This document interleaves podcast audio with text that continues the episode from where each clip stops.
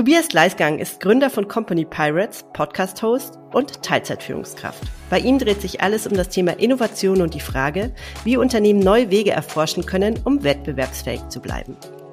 Ich spreche mit Tobias heute darüber, wie er das alles unter einen Hut bekommt und wie er es schafft, eine verantwortungsvolle Führungsrolle in Teilzeit auszuüben. Tobias, schön, dass du da bist. Ja, hallo Johanna, ich freue mich, dass ich hier sein darf. Tobias, du bist bei einem großen Automobilzulieferer beschäftigt und leitest dort den Bereich Lieferanteninnovation und Nachhaltigkeit in Teilzeit. Und ich habe auch auf LinkedIn gelesen, dass du deine Stunden nochmal weiter reduziert hast. Mhm. Erzähl doch mal, wie ist es überhaupt dazu gekommen, dass du dich entschieden hast, aus der Vollzeit rauszugehen? Ja, also bei mir war das 2021. Das dürfte, glaube ich, Anfang September gewesen sein. Ähm, wir sind dann in Urlaub nach Kroatien gefahren. Ich war von dem Projekt ziemlich gefrustet, muss ich ehrlich sein. Ähm, lief nicht so ganz. Wir haben nicht die Ressourcen gekriegt, die wir brauchen. Und naja, da war der Urlaub auch so ein bisschen Ventil und überlegen, wie soll es denn weitergehen? Was mache ich denn jetzt da draus? Und ähm, am Ende des Urlaubs stand so die Idee, naja, ich, ich mag das nicht ganz äh, sein lassen, weil das Projekt lag mir irgendwie sehr am Herzen. Ähm, aber ich hatte so ein, so ein Weg von irgendwie Gedanken. So, wenn ich es weniger mache, ist es vielleicht nicht, nicht ganz so aufreibend. Und ich hatte so ein Stück weit hinzu. Ich habe schon ein paar Projekte so nebenher gemacht, hier und da mal einen Vortrag, mal einen Workshop gehalten, ähm, ein paar Euro dazu verdient, äh, war auch so ein bisschen hin zur Selbstständigkeit. Genau. Und ja, mit diesem ganzen äh, Gemisch bin ich quasi dann damals auf meinen Chef zugekommen nach dem Urlaub gemeint, hey, wir müssen mal reden und hat ihm damals den Vorschlag gemacht, ich gehe quasi auf, auf Teilzeit. Ich mache nur noch eine halbe Stelle, ähm, hätte auch die Möglichkeit, dass wir so ein bisschen mehr Kapazität kriegen für das Projekt. Und ja, wir haben uns dann im ersten Schritt erstmal darauf geeinigt, dass es nicht äh, gleich eine Halbzeitstelle wird, sondern dass ich einfach nur mal die Stunden reduziere. Ähm, haben uns dann erstmal auf einen Tag geeinigt, war für mich auch okay, ähm, mal austesten, ähm, tut mir das überhaupt gut, passt es für mich, und ja, haben dann ein gutes Jahr mit dieser einen Tag quasi für mich und vier Tage im Angestelltenjob in der Führungsrolle erstmal experimentiert und habe da so meine ersten Schritte gemacht. Mhm. Jetzt vielleicht, du hast ja gerade schon erzählt, meine, die Entscheidung ist im Urlaub gefallen. Das heißt, ich nehme an, du hast viel mit deiner Familie drüber gesprochen. Mhm. Aber klar, wie war, vielleicht erstmal, wie war da die Reaktion? Und dann natürlich auch, was haben deine MitarbeiterInnen, was haben Kollegen dazu gesagt? Also von der Familie war die Reaktion erstmal, hey, also wenn es nur Stundenreduktion ist, ist okay.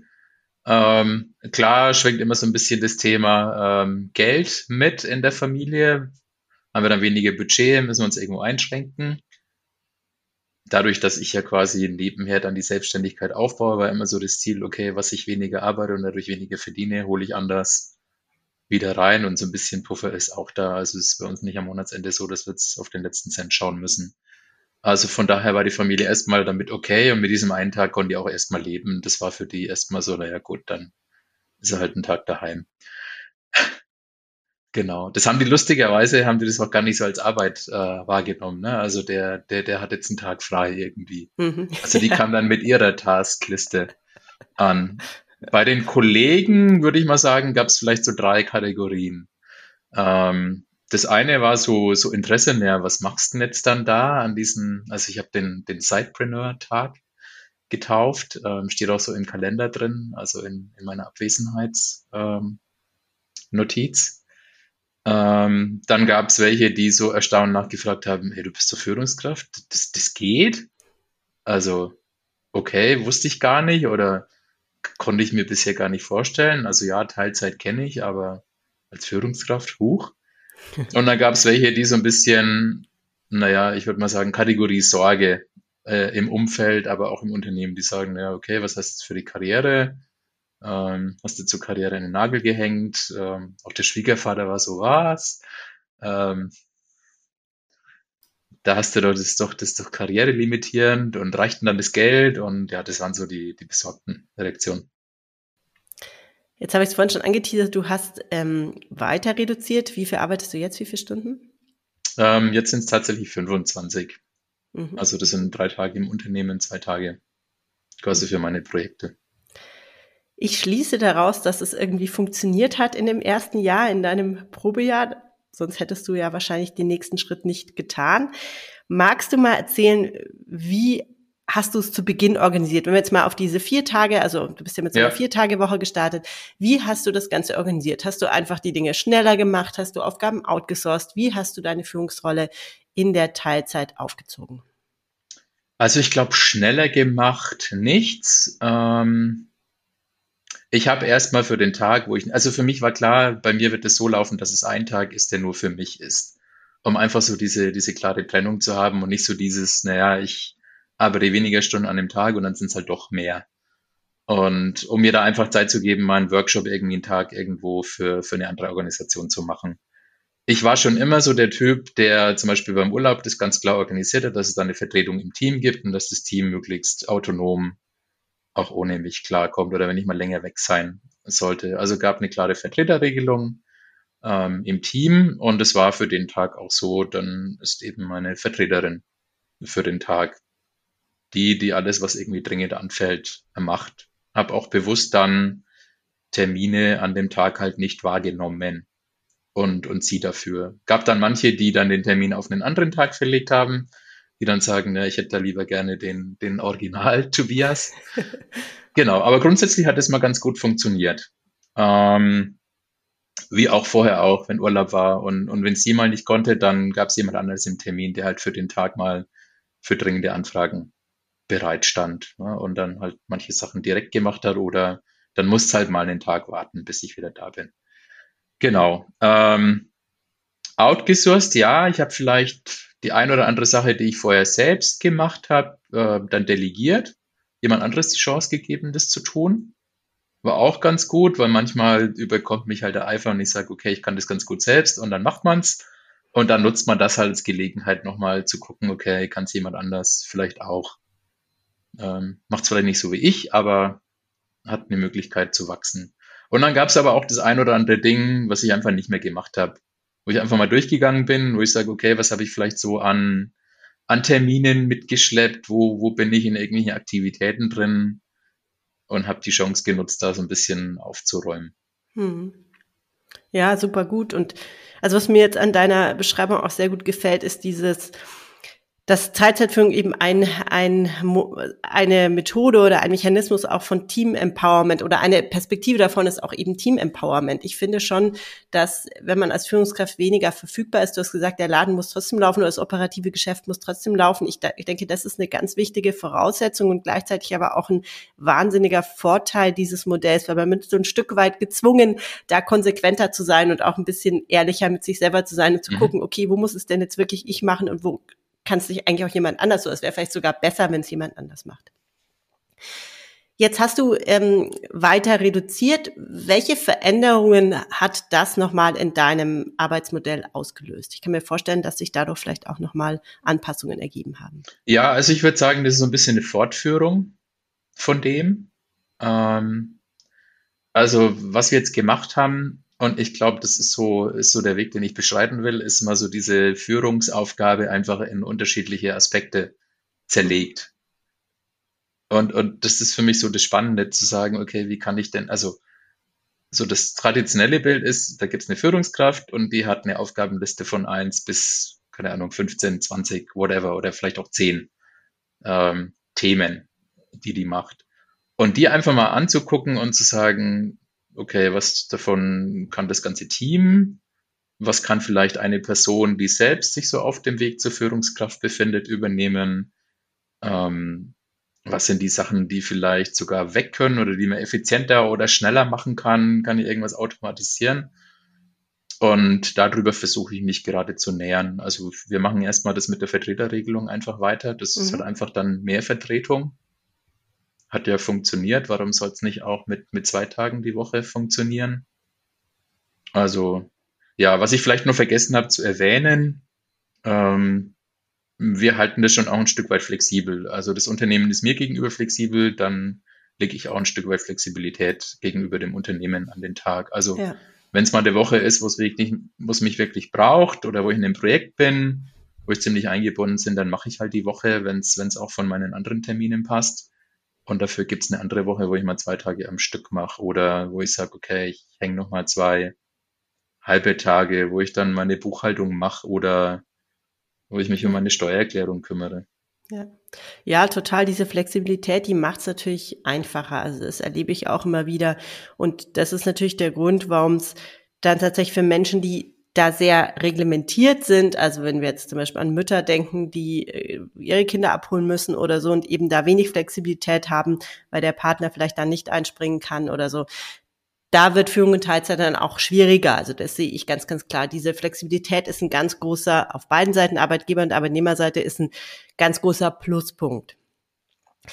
Jetzt hast du so ein bisschen erzählt, okay, Führen in Teilzeit oder so, so klingt, höre ich es raus, heißt für dich einfach auch mehr Verantwortung teilen, so mhm. mit dem Team, mit anderen. Was, was hat das mit dir gemacht oder was hast du da über dich vielleicht auch gelernt? Hm, gute Frage. Also ich bin jemand, der auch vorher schon, sage ich mal, ziemliches Grundvertrauen ins Team hat. Und auch wenn mal was schief geht, dann ist es für mich kein, kein Weltuntergang. Du hast ja gesagt, ich arbeite im Bereich der Innovation.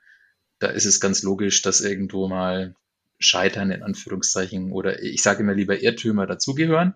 Hm. Und deswegen tue ich mir da vielleicht auch ein bisschen leichter als jemand, der jetzt in dem Bereich ist, wo es wirklich auf, auf null Fehler ankommt und, und dem es vielleicht ein bisschen schwerer fällt. Diese Vertrauen. Was hat's mit mir gemacht? Ich habe, glaube ich, schon das ein oder andere erkannt, wo ich sage, warum, warum habe ich das selbst, also warum habe ich das nicht schon vorher jemand anders machen lassen oder abgegeben? Also spricht ja nichts davon, also dagegen sowas auch in, in 100 Prozent ähm, zu tun. Ja, ich glaube, das war so dieses, dieses Hauptlearning. Und was auch interessant ist, so ein bisschen den Kontextwechsel dann hinzu, also zu sehen, wie verhalte ich mich jetzt in Organisation 1 und wie verhalte ich mich quasi in meiner eigenen Organisation oder in einer anderen Rolle. Also wie risikobereit bin ich auf der einen Seite und wie risikobereit bin ich äh, quasi im Angestelltenjob. Also das mhm. kam auch nochmal sehr viel deutlicher zutage, dass ich mich da auch unterschiedlich verhalte. Äh, kann, magst du das noch konkretisieren? Also wo, wo ist der konkrete Unterschied? Naja, zum Beispiel ähm, sich irgendwelche Sachen ähm, trauen zu tun, sagen, anders an Dinge heranzugehen. Ähm, ich mache vielleicht mehr Quatsch jetzt im, im, im, im Side-Business oder lass da mal eher fünf gerade sein wie in dem, wie in dem Angestellten, also was eine andere Unternehmenskultur ist. Du hast vorhin angesprochen, dass es so drei verschiedene ähm, ja, Reaktionstypen auf deine äh, Entscheidung gab.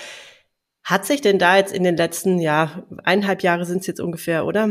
Was verändert? Also haben MitarbeiterInnen Effekte bemerkt deiner neuen Rolle oder deines, deiner neuen Arbeitsaufteilung auf sich oder auch Kolleginnen und Kollegen hat, kam da nochmal Feedback und ja, hat sich da vielleicht auch die Einstellung bei manchen geändert?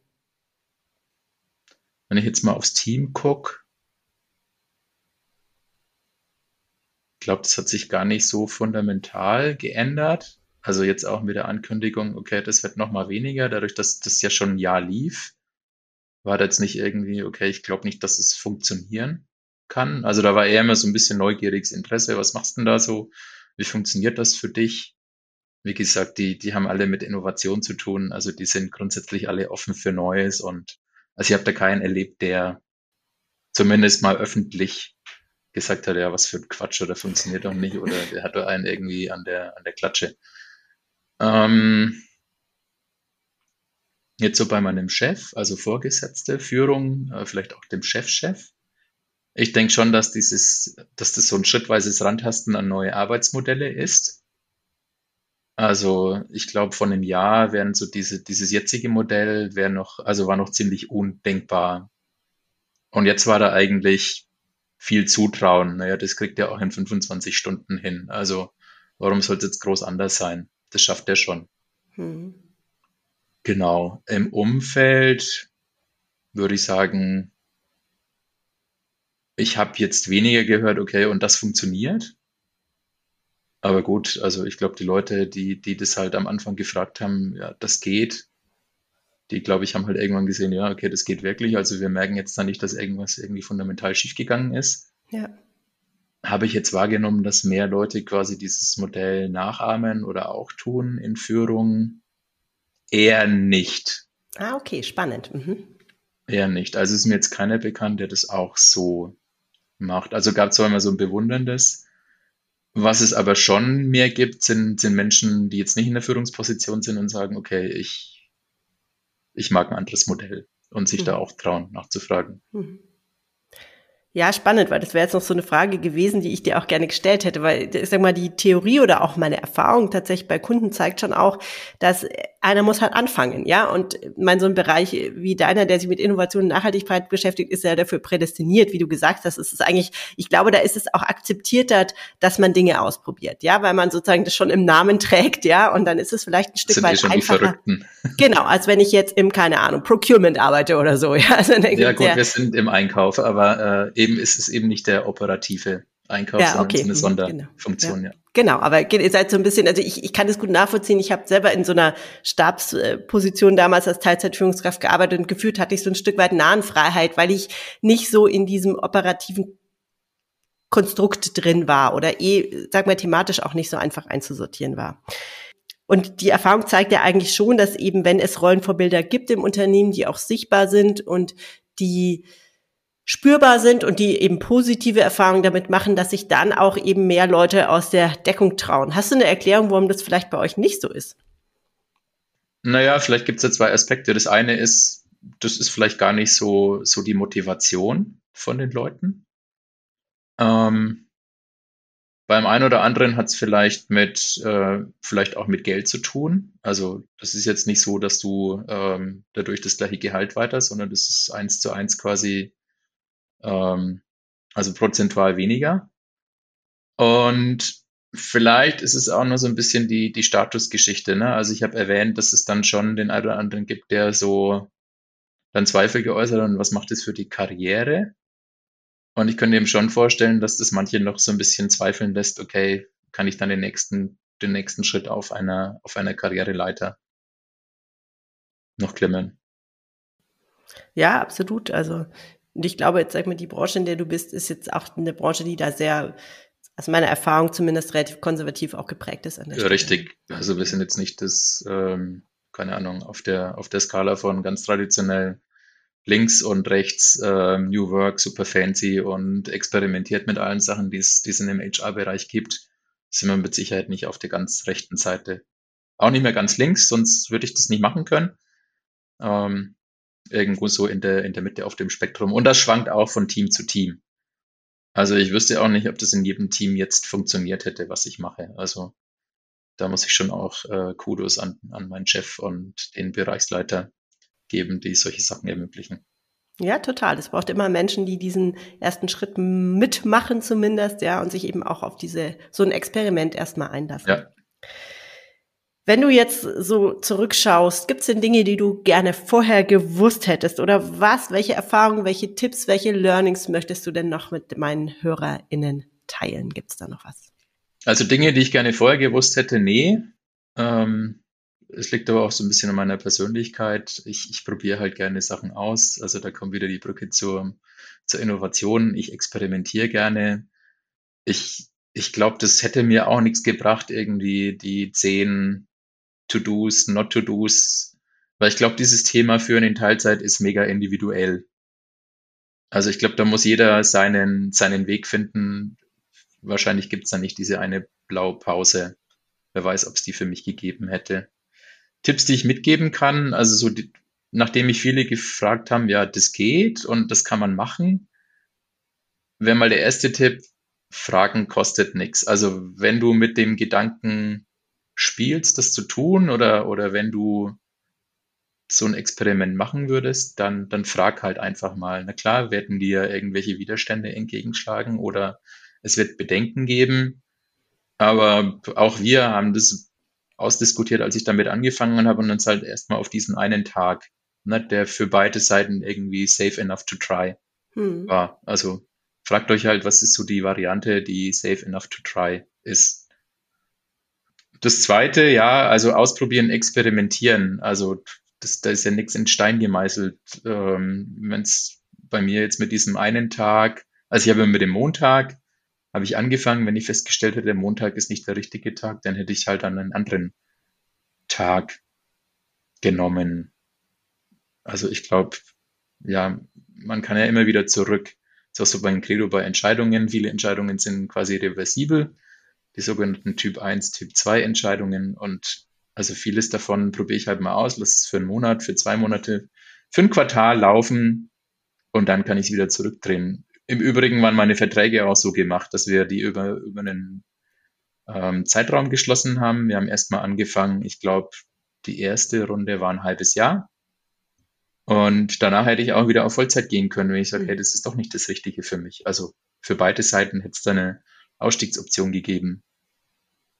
Genau. Und das dritte, ja, so dieser Aspekt Führung ist was, was ähm, verteilbar ist. Also sich die Sachen aufschreiben, was sind so die Aspekte der Führungsaufgabe und wie, wie verteile ich die übers Team? Also wie kann sich das Team auch ein Stück weit selbst führen? Ist ja auch so ein bisschen, wenn ich jetzt mal wieder auf diese New Work Skala gehe, so das Thema selbstorganisierte Teams ist ja bei vielen, vielen Thema. Vielleicht ist es auch so ein Schritt äh, mehr Richtung Selbstorganisation im Team zu gehen, die autonomer zu machen. Absolut. Also da bin ich total bei dir. Ich glaube, Führung in Teilzeit ist einfach ein Innovationsbooster für ähm, ja, selbstorganisierteres Arbeiten, weil das ein Weg ist, ähm, der da sehr gut funktioniert. Also da bin ich ganz bei dir. Tobias, erstmal ähm, ah, eins noch. Ich, du hast gerade das Thema Entscheidungen angesprochen und an dieser Stelle muss ich natürlich noch auf deinen tollen Podcast verweisen. Du bist nämlich auch Podcaster und ich habe äh, machst einen Podcast zum Thema Entscheidungen. Magst du da noch zwei, drei Worte dazu sagen? Ja, also das Thema Entscheidungen, das, das, ja, mich treibt das irgendwie seit so fünf, sechs Jahren um. Hat auch wieder mit dem Thema Innovation natürlich zu tun. Innovation ist oft so ein, so ein Bereich, wo, wo Entscheidungen schwerfallen. Da geht es halt um Unsicherheit. Da sind halt noch nicht zu jedem Aspekt Zahlen, Daten, Fakten da. Also was ist jetzt das richtige Feature fürs Produkt oder in welchen Markt gehe ich damit rein, Markt A oder B. Und deswegen habe ich mich damit beschäftigt. Also wie trifft man Entscheidungen? Auch so ein bisschen wie, wer trifft Entscheidungen? Also das Team oder die Führungskraft? Wie kann man das zusammen machen? Welche Methoden gibt's da? Und ähm, ja, aus dem Wissen ist in 2020, glaube ich, war das Corona-Jahr, ist ein Buchprojekt entstanden mit der Nadja Petranowskaja zusammen, ähm, die ich kenne. Und wir hatten lange, lange irgendwie vor, mal gemeinsam ein Buch zu schreiben, wussten aber noch nicht über was. Und dann haben wir quasi so unser gesammeltes Wissen über das Thema Entscheidungen ähm, niedergeschrieben. Sie ist Psychologin. Und ähm, 2021 der Peter, mein Podcast äh, Mithost, also wir machen das zu zweit, der ist über dieses Buch gestolpert. Man hat sich auf LinkedIn dann irgendwie mal hier und da mal kommentiert. Und dann hatten wir mal so einen längeren, ja, Schlagabtausch, könnte man fast sagen, irgendwie in der Kommentarspalte und dann war so die, naja, da, da reicht eigentlich die LinkedIn-Kommentarspalte nicht für aus. Das müsste man irgendwie mal in so einer Podcast-Episode vielleicht diskutieren. So eine Art, ja, Diskussion oder Streitgespräch oder wie man es nennen will. Ja, wir haben dann telefoniert und haben gesagt, na gut, ähm, den Entscheidungspodcast gibt's nicht, wo wir da hingehen können, dann machen wir selbst einen, wie wir uns das vorstellen. Genau, und sind jetzt seit bei unserer 17. Episode tatsächlich ja, angekommen. Super. Also ich kann den Podcast sehr empfehlen. Den Link packen wir natürlich in die Show Notes. Ähm, hört mal rein. Lieber Tobias, ich ähm, würde mich gern noch länger mit dir unterhalten, aber mein Format lässt das nicht zu. Wir bleiben bei den knappen 20 Minuten. Ich danke dir sehr, dass du einen Einblick gegeben hast in deine ja, Welt, deine Realität als Zeitzeitführungskraft und hiermit auch als ja, Role Model ein Stück weit sichtbar wirst. Ich glaube, das ist ganz, ganz wichtig. Du hast auch gesagt, ja, ähm, einfach mal machen. Ich glaube, viele Menschen brauchen Vorbilder und brauchen einfach, müssen sehen, es geht. Und wenn es im eigenen Kontext keine Vorbilder gibt, dann hoffe ich, dass wir heute hier ein weiteres Vorbild liefern konnten. Ich wünsche dir alles Gute und freue mich, mit dir in Kontakt zu bleiben. Ja, vielen Dank für die Einladung und wer dann noch Fragen hat oder irgendeinen Aspekt, der kann mich gerne auf LinkedIn finden, mich da gerne anschreiben, können wir gerne in den Austausch gehen.